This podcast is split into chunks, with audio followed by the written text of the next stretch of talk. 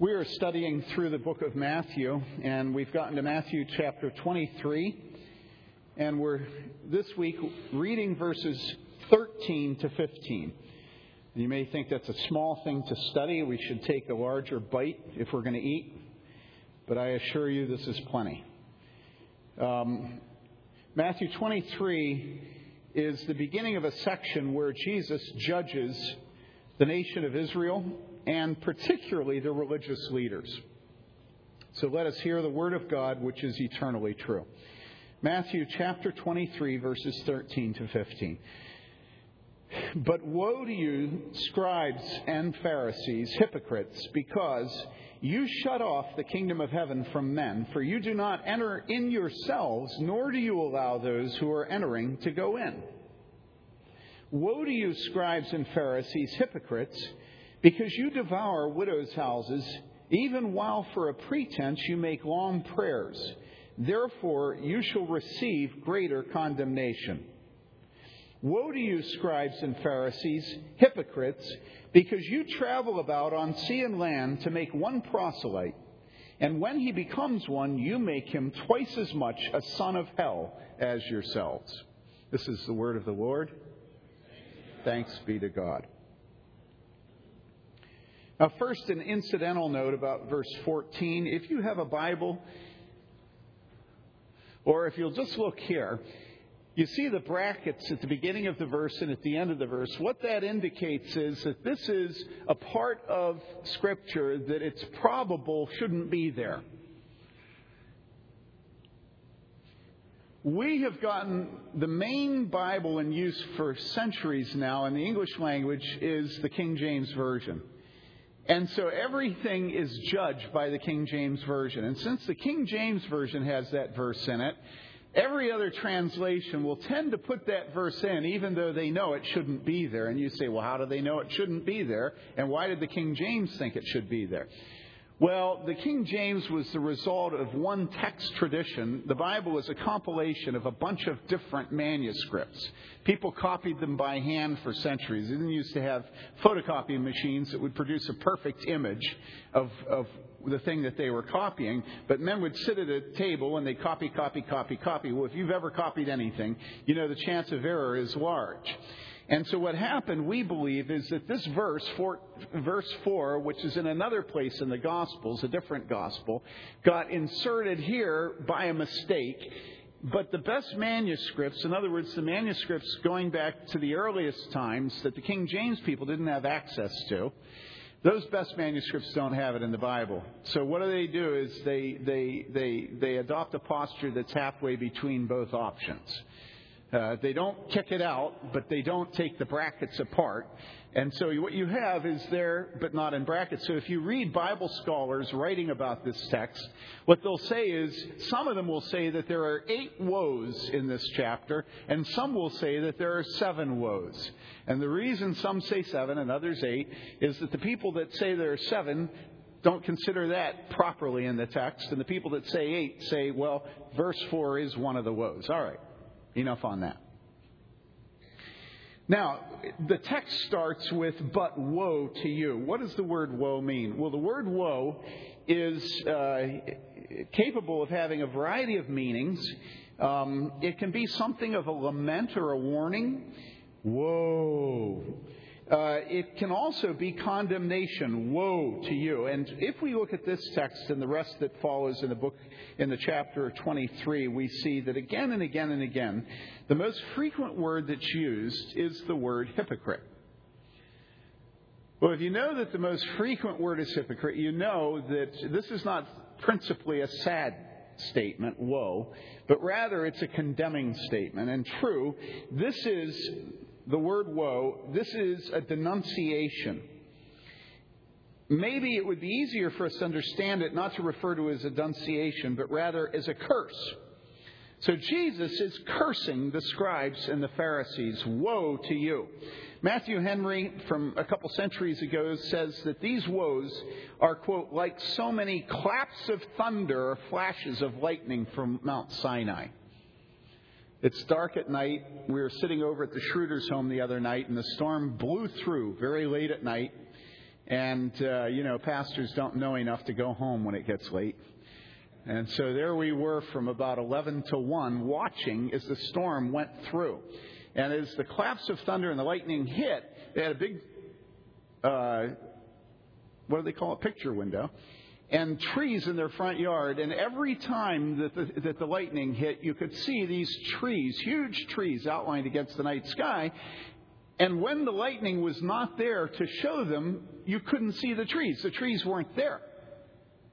Well, of course, they were there, but it took the flash of lightning to show what? It took the flash of lightning to show the trees.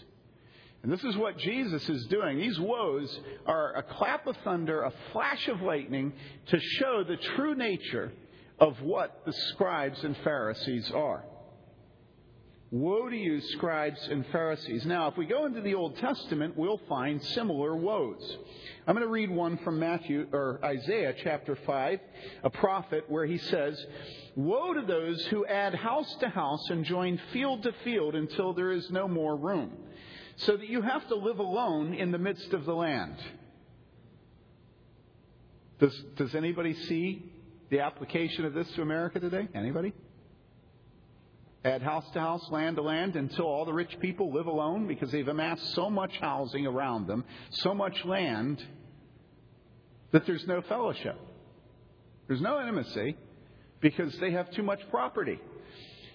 And Jesus, God says, Woe about this. He says, In my ears, the Lord of hosts has sworn, surely many houses shall become desolate, even great and fine ones without occupants. Woe to those, verse 11, who rise early in the morning that they may pursue strong drink, who stay up late in the evening that wine may inflame them. Any application to today? Woes? Driving over here this morning, went past the AMVETS place. I usually don't look at it. Taylor was driving, and so I had leisure. And so I looked over there. What did I see? Well, I saw a whole bunch of trucks and even a motorcycle parked outside of the bar. Now, why are they parked outside of a bar at that time in the morning? Well, the reason is that they weren't able to drink to drive when they went home because they were too drunk. Then I noticed something I'd never noticed before. Have you noticed that there's a playground outside of the AMVETS bar? A playground for little children. Well, why is there a playground?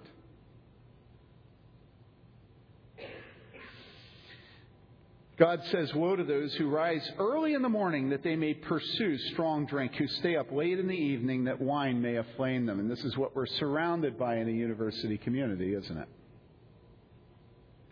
And then it goes on.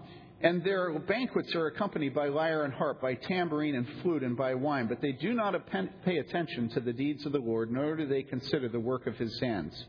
Therefore, my people go into exile for their lack of knowledge. Therefore, Sheol, which is hell, has enlarged its throat, opened its mouth without measure.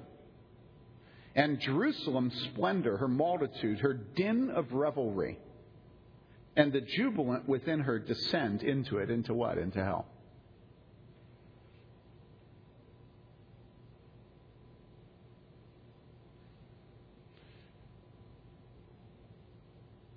Verse 18 Woe to those who drag iniquity with the cords of falsehood, and sin as if with cart ropes, who say, Let him make speed, let him hasten his work, that we may see it, and let the purpose of the Holy One of Israel draw near and come to pass, that we may know it. So, so what you see is the people are given over to all the wickedness, and their, their priests, their prophets, the religious leaders are absolutely one with them in it. And the wicked even say to the priests and prophets, Speak to us about the Lord. And then it says, to, it says this It says, Woe to those who call evil good and good evil, who substitute darkness for light and light for darkness, who substitute bitter for sweet and sweet for bitter. Woe to those who are wise in their own eyes and clever in their own sight.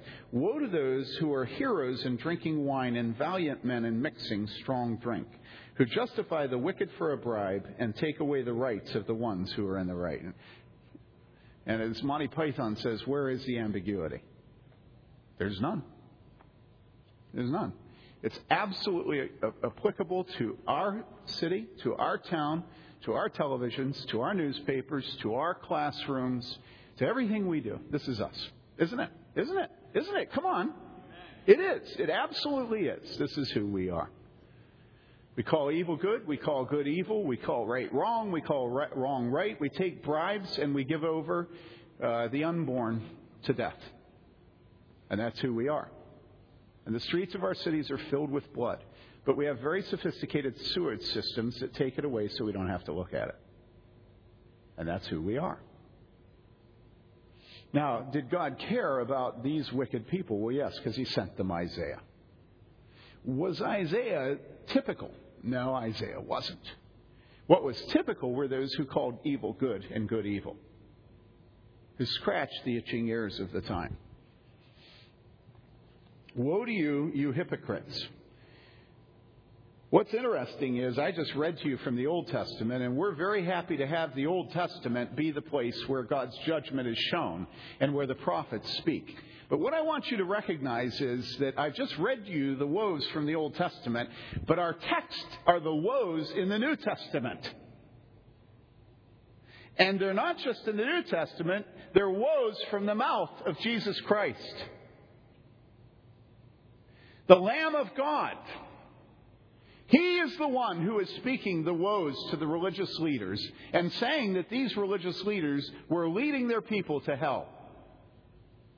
Now, what is it true of you if the Lamb of God is the one that pronounces your curse. What is true of you if the one who says, Come to me, all you who are weary and heavy laden, and I will give you rest, turns and says, You have turned your people into twice the son of hell you are yourselves. You will not go into heaven, and you have barred the door against those who desire to go into heaven. What is true of you if Jesus Christ curses you? Are you cursed?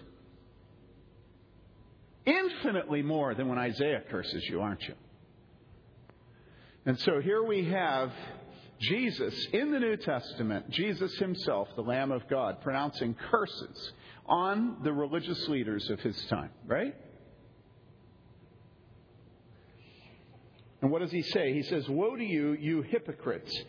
Now, what is a hypocrite? It's very interesting to read the, the, the, the, uh, the men who write the commentaries on Scripture trying to help me preach because sometimes they're scandalized by God.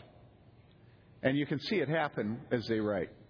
You're reading them, and, and you can just see them going, hey, hey, I don't want to write that. You know, I don't want to admit that's what it says. That's too harsh. And that happens here with the word hypocrite. One of the commentators went on and on and on about how this word hypocrite isn't really as harsh as you might think it is. Don't, don't have such a narrow view of this word hypocrite. Actually, here, the word hypocrite doesn't mean people who are completely false. Here, the word hypocrite means uh, men who didn't have the way to God correct. It, they, they were off in the path of salvation, and so they led people, they didn't lead people to heaven. This isn't accusing them principally of being dishonest and false. This is simply talking about them not leading people to heaven. and of course, the funny thing about that is so that's better. Well, of course, at the, at the heart of being a hypocrite is being a hypocrite. and we all know what it means. It means they're completely false. Now, in what way are they completely false? Well, they're completely false in that they're play acting at leading people to heaven when they're really leading them to hell. They're play acting at loving God when they really hate God. They're play acting at being religious when they're really filled with adultery. In other words, they're the very opposite of what they claim to be. Not only that, they're not just opposite from what they claim, but their conscience knows the truth. They know what's right. They know the true path to God. They know who Jesus is. They know He's the Messiah. And they, they consciously make a decision, knowing what's true. They make a decision that they're going to lead people away from what is true. That's who they are. And so, what we see when we go through the book of Matthew and the other Gospels is consistently what do they say to their people? What they say is, you know, get away from Jesus. You know, he'll heal a blind man, he'll raise the dead, he'll he'll make the lame walk, he'll he'll he'll heal a palsied hand, he'll do all kinds of wonderful things for them, and then they accuse him of what? What they say is that he did what? That he did it by the power of Beelzebub. And you see this all through Matthew, where they say these miracles he has done by the power of Satan. And so what they do is they accuse Jesus of being an instrument of the devil. Who was it? Goebbels who said, you know, you, you have to make the lie huge, and, and that's all it takes. The people will believe it. And so their lie is huge, which is that God Himself is Satan, and that, of course, leaves them free to be God.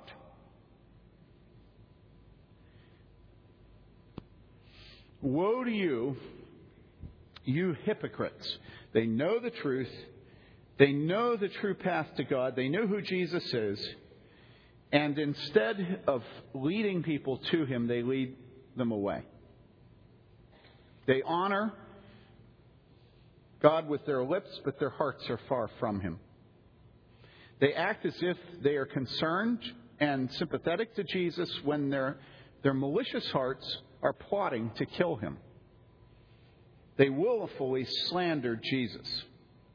They were liars, they were deceivers, they were frauds, they were wolves in sheep's clothing, they were snakes, they were hypocrites. Woe to you, scribes and Pharisees, hypocrites, because you shut off the kingdom of heaven for men. For you do not enter in yourselves, nor do you allow those who are entering to go in. Now, what is the kingdom of heaven? Well, the kingdom of heaven has at its heart authority. We have a very difficult time today understanding any of the language of kingship, calling Jesus Lord, uh, referring to the kingdom of heaven. At the heart of a kingdom is authority. And so when we read the phrase the kingdom of heaven, what we're referring to, what Jesus is referring to, is the place of God's absolute authority. Now we know that the authority of God can start, and for many who are saved, does start in this world, in the hearts of men. And then those men and women are transferred on death into the kingdom of heaven where God's reign is complete. So the kingdom of heaven is the place of God's authority. And what is said about these religious leaders is that they shut off the kingdom of heaven from men. Now, this men is not referring to the male species as opposed to the female, it includes men and women. And what it says is that these religious leaders shut off the kingdom of heaven from men. What is the purpose of religion? The purpose of religion is to establish the authority of God. And what they do is they shut off the authority of God. And then it says, For you do not enter in yourselves. So, the place of authority of God, these religious leaders will not go into that place of the authority of God. Matthew Henry says, Why? He says they were too proud to stoop to his meanness. Now, we think of mean as being a bully. That's not the meaning that Matthew Henry is using. Matthew Henry is, is using meanness to refer to humility. Okay? And he says that the reason the religious leaders would not enter the kingdom, shut it off to themselves first, was that they were too proud to stoop to his meanness. They were too formal to be reconciled to his plainness.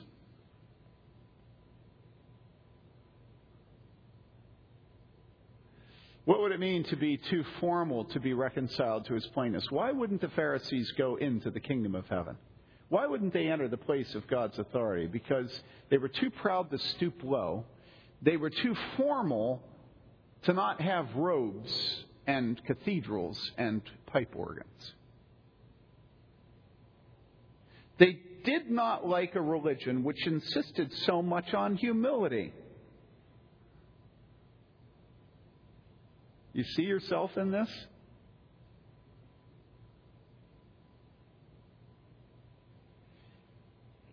They did not like a religion which insisted so much on humility, self denial, contempt of the world, in short, spiritual worship. Now you know why we're constantly, as pastors and elders, warning you against liturgy, ritual, beautiful church sanctuaries, glorious music, robes and albs and smells and bells and and you say, well, but those things can be used by God. They were in the Old Testament. I say, yeah, they can be used by God. Do you think you've said something? Sex can be used by God. We warn you about sex. So you can understand how something that's very beautiful is also very dangerous, right? With sex, right? Right? Everybody has no problem with that. So guess what? When it comes to worship, all those beautiful things can be very, very seductive. And if I say to you that your pride wants your religion to be formal, to be beautiful,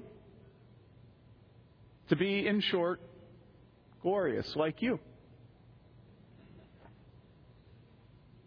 do you take warning? You say, yeah, but those Baptists, they take pride in their humility, and it isn't humility at all, it's just pride. I say, yeah, it can go both ways. We know that. That's nothing new. But again, listen to Matthew Henry. They were too proud to stoop to Jesus' meanness. They were too formal to be reconciled to Jesus' plainness. They did not like a religion which insisted so much on humility, self denial, contempt of the world, and spiritual worship. Repentance was the door of admission into his kingdom, and nothing could be more disagreeable to the Pharisees. Who justified and admired themselves, nothing could be more disagreeable than to repent. That is, to accuse and to abase and to abhor themselves, and therefore they would not go in themselves.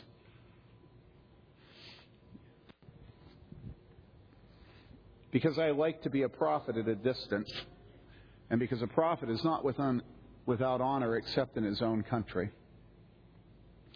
I'll tell you that having been in St. Paul's Cathedral in London, there is absolutely nothing about that place that has to do with God. Nothing. Absolutely nothing. What that place exists to do is to stroke the arrogance of the British people.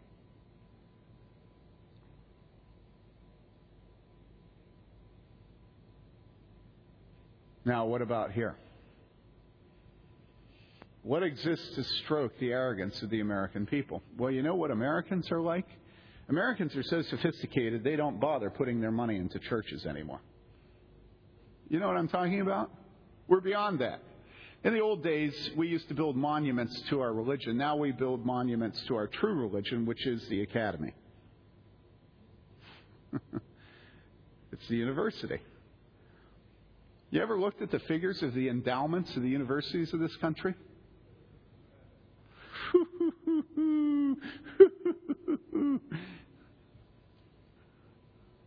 what is the most beautiful building in Bloomington? You worked there. Huh? Yeah, you worked there. I envy it every time I drive by it. So now I go across the south side of the community. It's IU Foundation. It used to be that salvation was salvation. Then salvation became liberation. We had liberation theology. Now salvation is education. And today, our hope is not in the name of the Lord, the maker of heaven and earth. We have made ourselves, He has not made us. And the people that are our high priests are the ones that run the academy. And that's where the endowments go. I got a thing in the mail this week saying that Covenant College has now reached its goal of, I think, $30 million that it wanted to raise in the next few years. They've met it halfway through the campaign. The money that is given to universities and colleges, to alma maters, is mind boggling. It's absolutely mind boggling. And how do they do it? Well, did you notice this verse that isn't in the text, that is in the text? Verse 14. Woe to you, scribes and Pharisees, hypocrites, because you devour widows' houses and how do endowment funds of universities grow? Well, the people that work at the foundations of all these colleges and universities go and befriend older people who are lonely. And they talk sweetly to them.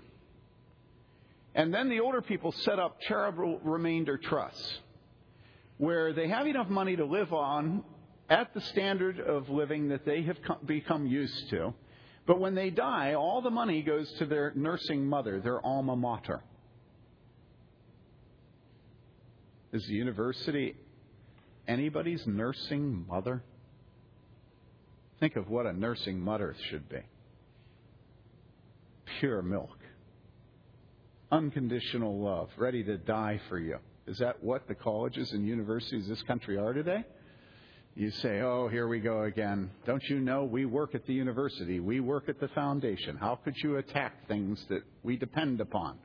And I go, oh, come on. So you want me to just like talk about London? you know?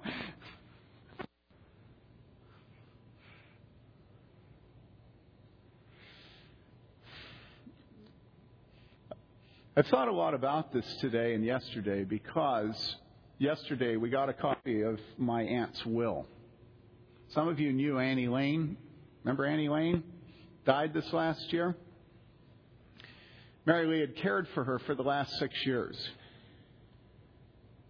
We had cared. She lived in our home. She was 93 or 4 when she died. Three. Um, do you know something? Do you know that when Annie Lane died, not a penny came to Church of the Good Shepherd? Now, either that's stupid or it's good. Now, which do you think it is? Is it stupid or good, or a little bit of both? It's probably a little bit of both because that keeps you from having to make a decision, right? Do you know that when Rita Cuffey died, another older woman who was a widow who died a number of years ago, do you know that not a penny of her inheritance or residuals or whatever you call it when people die that they leave, estate, not a penny of her estate came to Church of the Good Shepherd? That good or bad?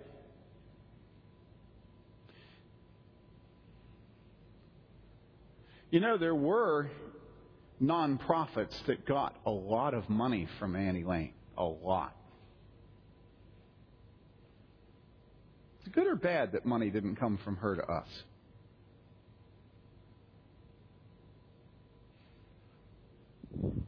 Do you see what it says here?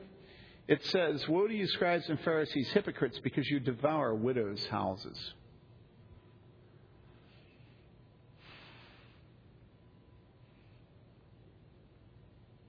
You know, I don't ever want to be a part of a church that lives off of widows' houses. Thank you, Esther. You know why? Because I want widows in this church to know that we love them. And you're a widow if you don't have a husband. You don't have to have had him die. I want you guys to know we're not in it for your money. We love you. I remember reading Cotton Patch Evidence, which is the story of Clarence Jordan down in Georgia standing against racism because he was a Christian. You remember that that guy, Koinonia Farms? Uh, Hamilton Jordan worked under Jimmy Carter. You remember Ham Jordan? He was Clarence Jordan's nephew. He said the two people he admired most in his life were Clarence Jordan and Jimmy Carter. So Clarence Jordan had this uh, this farm set up. He was a very rich white man, and he decided that racism was such a scandal to the name of Jesus Christ. So he was going to spend his life setting up farms for black men and women to own and to produce their own income instead of working for white people. Well, the minute he started doing this, all the whites in the South started attacking him And at first, the attacks were sort of veiled, but soon they became direct. Uh, shotguns fired through the windows of his house, shotguns fired through the windows of the houses that uh, he had helped build. Uh, uh Habitat for Humanity comes out of that community. Okay? And uh, then they had a large farm set up that were sort of cooperative ventures. Then the local implement dealers started stopped selling them parts for their for their tractors and combines when they broke down. And uh, the reason I'm telling you this story is that Clarence Jordan and his community, this godly ministry, were in terrible, terrible straits. It got terrible bad. And um, in the midst of this, a very, very wealthy uh, single older woman from North came down uh, because she was interested in joining their community and being a part of this godly work. And when she came down and visited for a week, she decided she was going to join the community.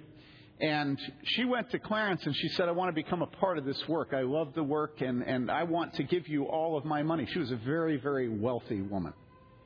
So, you know what Clarence Jordan said to her? he said, We'd love to have you. But before you come, give away your money up north. Because we want it to be absolutely clear to you that we love you. And that you're not accepted here and loved because of your money, but because of who you are. And I fell in love with Clarence Jordan. Isn't that wonderful?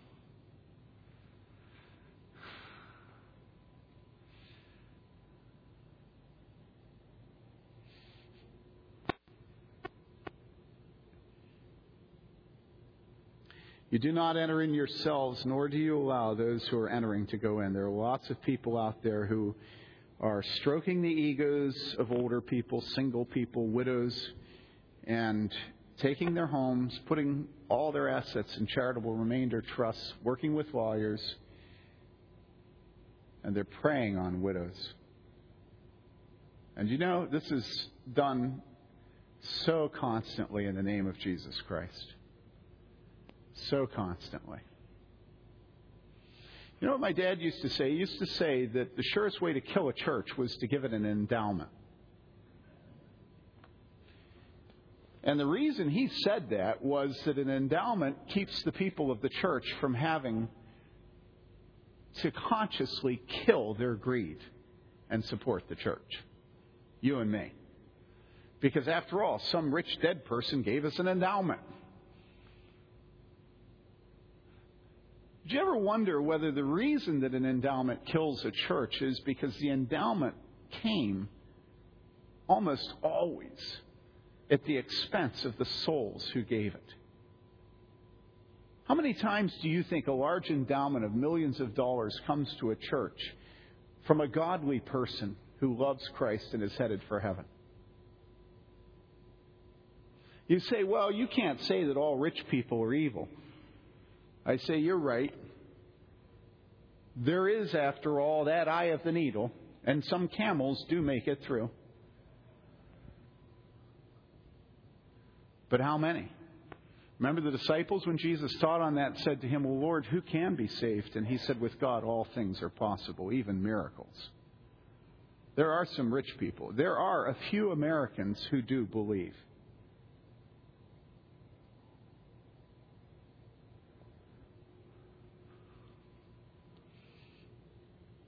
You do not enter in yourselves, nor do you allow those who are entering. Verse 15 Woe to you, scribes and Pharisees, hypocrites, because you travel about on sea and land to make one proselyte, and when he becomes one, you make him twice as much a son of hell as yourselves. This is Jesus, people. Don't harden your heart against it. It's Jesus, and he loves us. And so, what is Jesus saying here? Well, a proselyte is a convert. He's talking about evangelism. And what he's saying is, you religious leaders are all about evangelism. Now, today, when you look at Jews, they don't, there's nothing about evangelism. The principal thing we know about Jews today is they hate proselytizing. One of the first things that happened to me when I came to this community, I was a part of the Campus Ministers Association. They brought us a document and there were Jews, rabbis involved with the Campus Ministers Association. The document sought to get me to sign my name under a statement that I would not proselytize.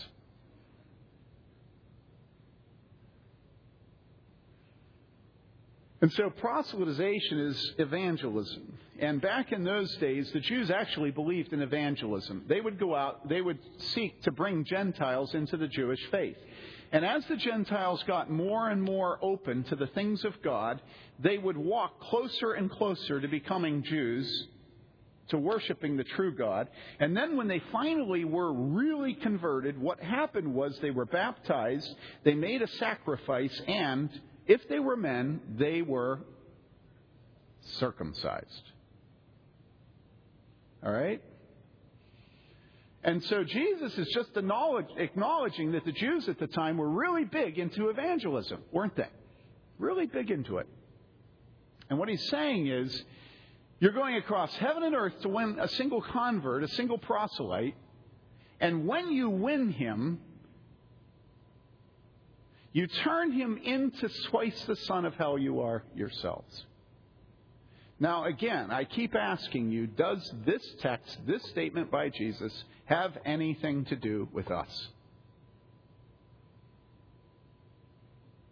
It's hard to even conceive of how huge conversion and evangelism is in the evangelical world, in, in, in, in, the Bible believing Christian world of America today, isn't it? It may be that the money that goes into that dwarfs the money that goes into the academy in America. Missions budgets. What is it that gives the greatest bragging rights to an evangelical church? How large their missions budget is. But of course, we're never talking about missions to our neighbors, it's always the savages in Africa. And now we're sophisticated. We don't call them that anymore, but you know, Africans need the gospel. My goodness.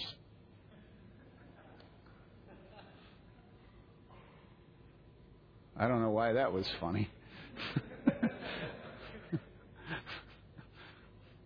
Who needs the gospel? I'll never forget when I was preaching at ECC, David Mensa came from Ghana, African, and he preached. And he said, You people sent your missionaries over to Africa, and you preached the gospel, and we believed. And now we come back here and we find you in utter moral turpitude. We find you pussyfooting with sodomy. And we can't believe it. What has happened to you? And I thought to myself, every time I can get an African into my pulpit, I'm, I'm getting them. And so you look at the church in America today, and what does the church exist to do? Well, it depends on where in the continuum of the church you choose to examine. You know, you have your liberal, liberal, liberal churches which have made sexual orgasm into a sacrament. You understand what I'm saying? And every man has a right to the sacrament according to his own proclivities. And this is why the liberals are all about mainstreaming homosexuality, because shouldn't those people have the right to the sacrament too? The unorgasmic life is a life not worth living. That is America's creed. So you say, well, to hell with them. We all know they're headed for hell. Don't talk to us about them. I say, all right, let's move over a little way to the evangelical world. What is the evangelical world about today? The evangelical world is about telling you that wealth is good as long as you tithe it. The evangelical world is all about telling you that God didn't mean what He said when He told you to submit to those in authority over you because they keep watch for your souls as men that must give an account. The evangelical world is all about telling wives they don't need to submit to their husbands. It's all about putting women into the pulpit. On every single level, the evangelical world strokes the egos of those who sit in its pews. It's all about praying the sinner's prayer and having a relationship with Jesus. It's all about telling you that grace triumphs over law. The evangelical world massages you. It scratches your ears right where you want to be scratched. Is it a shock to us that Americans want to be told that authority is evil and that now that we live in the kingdom of God, we're done with submission? Is this a surprise to you? You know, does anybody need to go to college to learn that one? Josiah knew it when he was born. My grandson.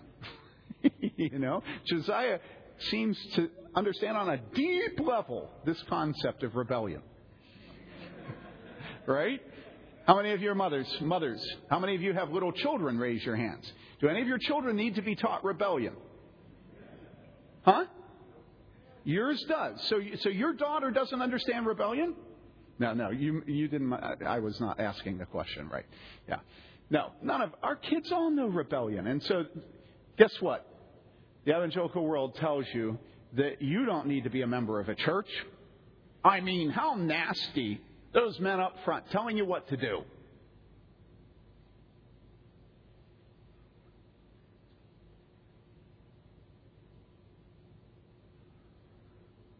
There was a man I've told you about who um, once said to me that he would submit to no man but Jesus Christ. Sounds very spiritual, doesn't it? He's a Berean, right? No. And guess what? After the wedding, he came up to Stephen and he was in Stephen's face about what Stephen had said in the middle of the service. Surprise! A rebel is a rebel is a rebel is a rebel. And so forget the mainline super, super liberal ones, come into evangelicalism. What are evangelicals making you a convert to? What? Is there anything painful about being converted under an evangelical ministry? Is there anything that's scandalous to America today? Is there anything that will cause you to be ostracized at work? Is there anything about an evangelical college that will cause them to not be acceptable when they go off to their professional societies or try to write for the referee journals? Had a woman say to me yesterday that our problem, and she was including me, I was grateful. Our problem is that people view us as judgmental. And she said she'd learned that in Christianity today.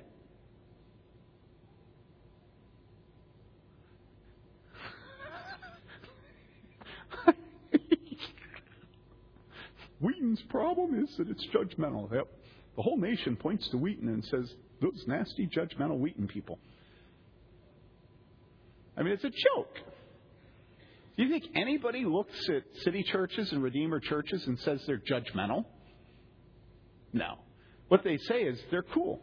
They have art galleries. And the art galleries are attached to the sanctuaries, and you can go there and drink good coffee. I mean, come on, guys. Come on. I mean, get a life. It's just disgusting. What we've done in America today is we've taken the educated upper middle class life, we've called it Christianity, and we've thrown Jesus' name as for good measure. That's all we've done. If God exists, He's scary. And if He's scary, then it would behoove us to learn to fear Him. And if we're going to fear him, we have to leave behind and understand our preacher denouncing those churches that present a God who's small and doesn't require us to kneel and doesn't require us to have humility, doesn't require repentance, doesn't require anything that goes against our sinful natures.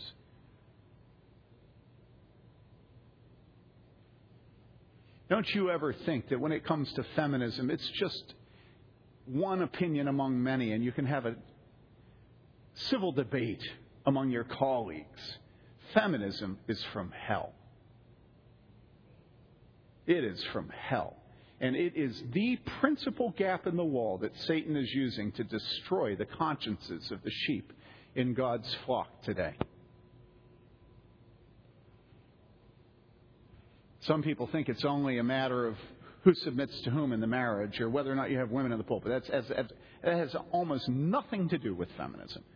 Feminism attacks the authority of the Father from whom all fatherhood gets its name. Feminism attacks the concept of submission. Feminism places submission into a category of fallen, the fallen world. Feminism says that when we are redeemed, we no longer have to deal with authority and submission. And you think that has to do with whether a woman is in this pulpit? And whether you submit to your husband, it has to do with it, yes, but it has nothing to do with it. Nothing. Feminism is just the latest variation on a long, long history of heresies that attack God. You know, um, I'm going to end, but before I end, I want to read to you Calvin on this text. Now, some of you know who Calvin is. He wrote 500 years ago. He wrote at a time when the principal enemy was not feminism, but Rome. Okay? Rome. Why did he write against Rome? Calvin, Luther, everybody, they never shut up about Rome. You know that. Every time they opened their mouths, it didn't matter what text it was, what doctrine in their systematic theologies, it was Rome, right? Kind of like somebody you know. All right? And we listen to Calvin and we love him because we love people to attack Rome, right? No, no, no. If I ever say something myself of my own volition against Rome, you would not believe how angry you get as a congregation. Let me tell you, I hear about it. What you want me to do is to to read Calvin from way back here to you so that you can look from a distance and see how courageous he was. And then what you do to me is say, Shut up! Tell us about the dead men. Tell us about the old battles. Tell us about the heroes that are in the graves. Let's have a Memorial Day. All right, so here I'm going to give you a Memorial Day. Here's what Calvin says on this text. He says, just so, so he's looking at the scribes and Pharisees, the hypocrites, what Jesus says. On this text, he says, just so. In other words, exactly the same today. He says, just so today, in these days, we are driven to thunder out our denunciations of the papal clergy precisely in order that those not entirely reprobate but still ready to learn, may take thought for their salvation. Just as Jesus thundered against the hypocrites so that the people of God would take warning and flee, we are yelling our denunciations today against the papacy. So that again the people of God may take warning and flee. And shaken by the judgment of God may break the fatal noose of superstition that holds them captive. Now, what if I were to say to you that about the Roman Catholic Church today? Fatal superstition. What if I were to say that to you about the Lutheran Church today? Fatal superstition. What if I were to say that to you about the Presbyterian Church today? Fatal superstition.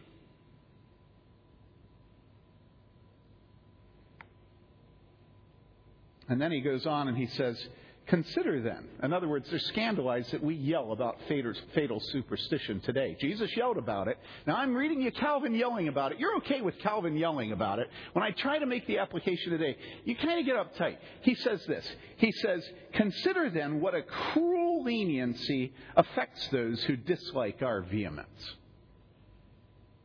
He says, Stop and think. What a cruel gentleness people have who don't like us getting all exercised and yelling at them. A cruel gentleness. Now, gentleness can't be cruel. Cruel can't be gentle. Remember the Monty Python scheme about the Dinsdale brothers? It was a cruel man, but fair.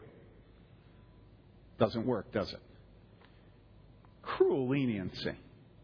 Do you know what that means? Let me go on. He says, Consider then what a cruel leniency affects those who dislike our vehemence. They dislike the tough and painful treatment dealt to wolves who continually bare their teeth to tear and to devour their sheep. They can watch the wretched sheep, tricked by a false cover, rush of their own accord into the wolves' jaws, unless the shepherd whose heart is set on their safety drives them off with shouts. you go, don't shout. We know what shout means. We must follow Christ's counsel and threaten wicked deceivers with severity. I have a blog, and last night I put something up on the blog about feminism. And I just said, I didn't name her, didn't even say it was a she. Anybody can take the text and they can Google the text. You know how to do that. Put it in quotes. You'll find where it came from. It has nothing to do with Christianity. This is opposition to the living God. And you know what always happens when I do that? Somebody writes in, some sincere soul, and says, If you were godly, you would not make such accusations against other Christians. She claims the name of Christ.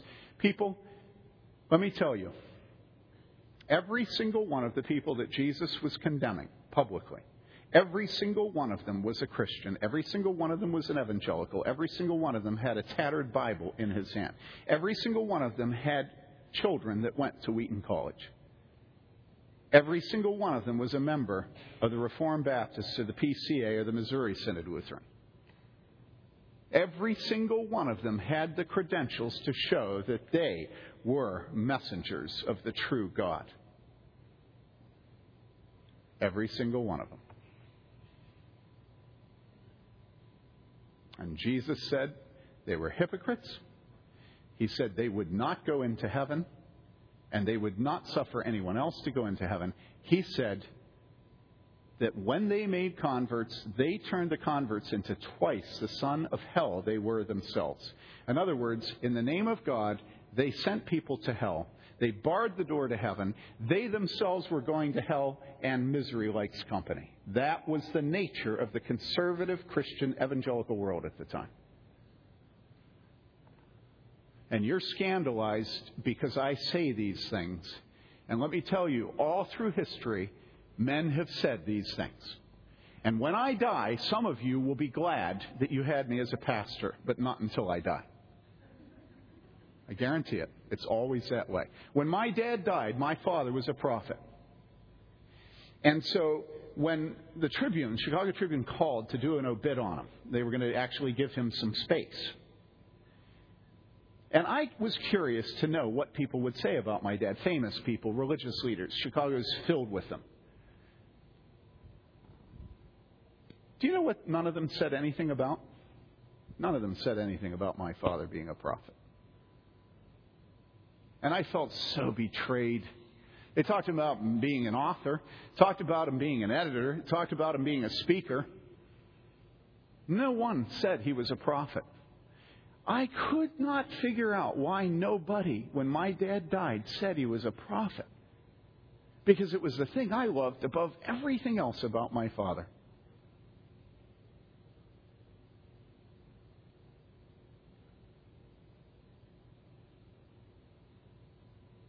Can you imagine being alive at the time of Calvin and punishing him for warning you against Rome?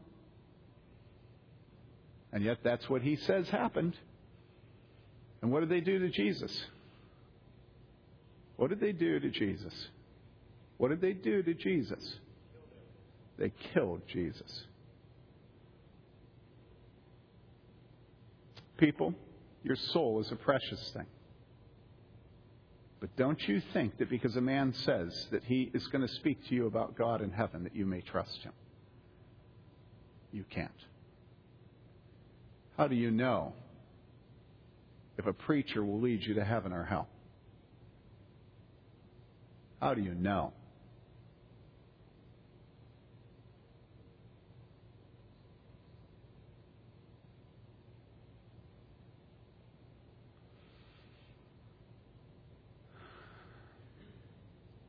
I'm going to give you two ways to know. One way is it says about the Bereans that everything that Paul said to them, they went home and they checked it in their Bibles. If you don't know your Bible, you're completely at the mercy of false shepherds. You examine what I say by the Word of God to see if I'm saying the painful things. You don't look to see if I know that, you know, love suffers all things, love believes all things, love expects all things, faith, hope, remain in the best of these is love. Because then all I'm really saying is what John Lennon said love, love, love, do do do do do love. Now, I'm not demeaning love, but I'm saying don't test me on the easy things. Everybody can talk about love. You test your preachers on the hard things, the things that go against your grain, the things that cause you to have to be humble, the things that cause you to have to stoop low. That's where you examine a preacher. The second thing is you look for the fruit. When you sit under a preacher, do you become holy or do you become callous to God? Is your conscience awakened or is your conscience deadened? When you leave a sermon, are you angry or sad or are you just happy?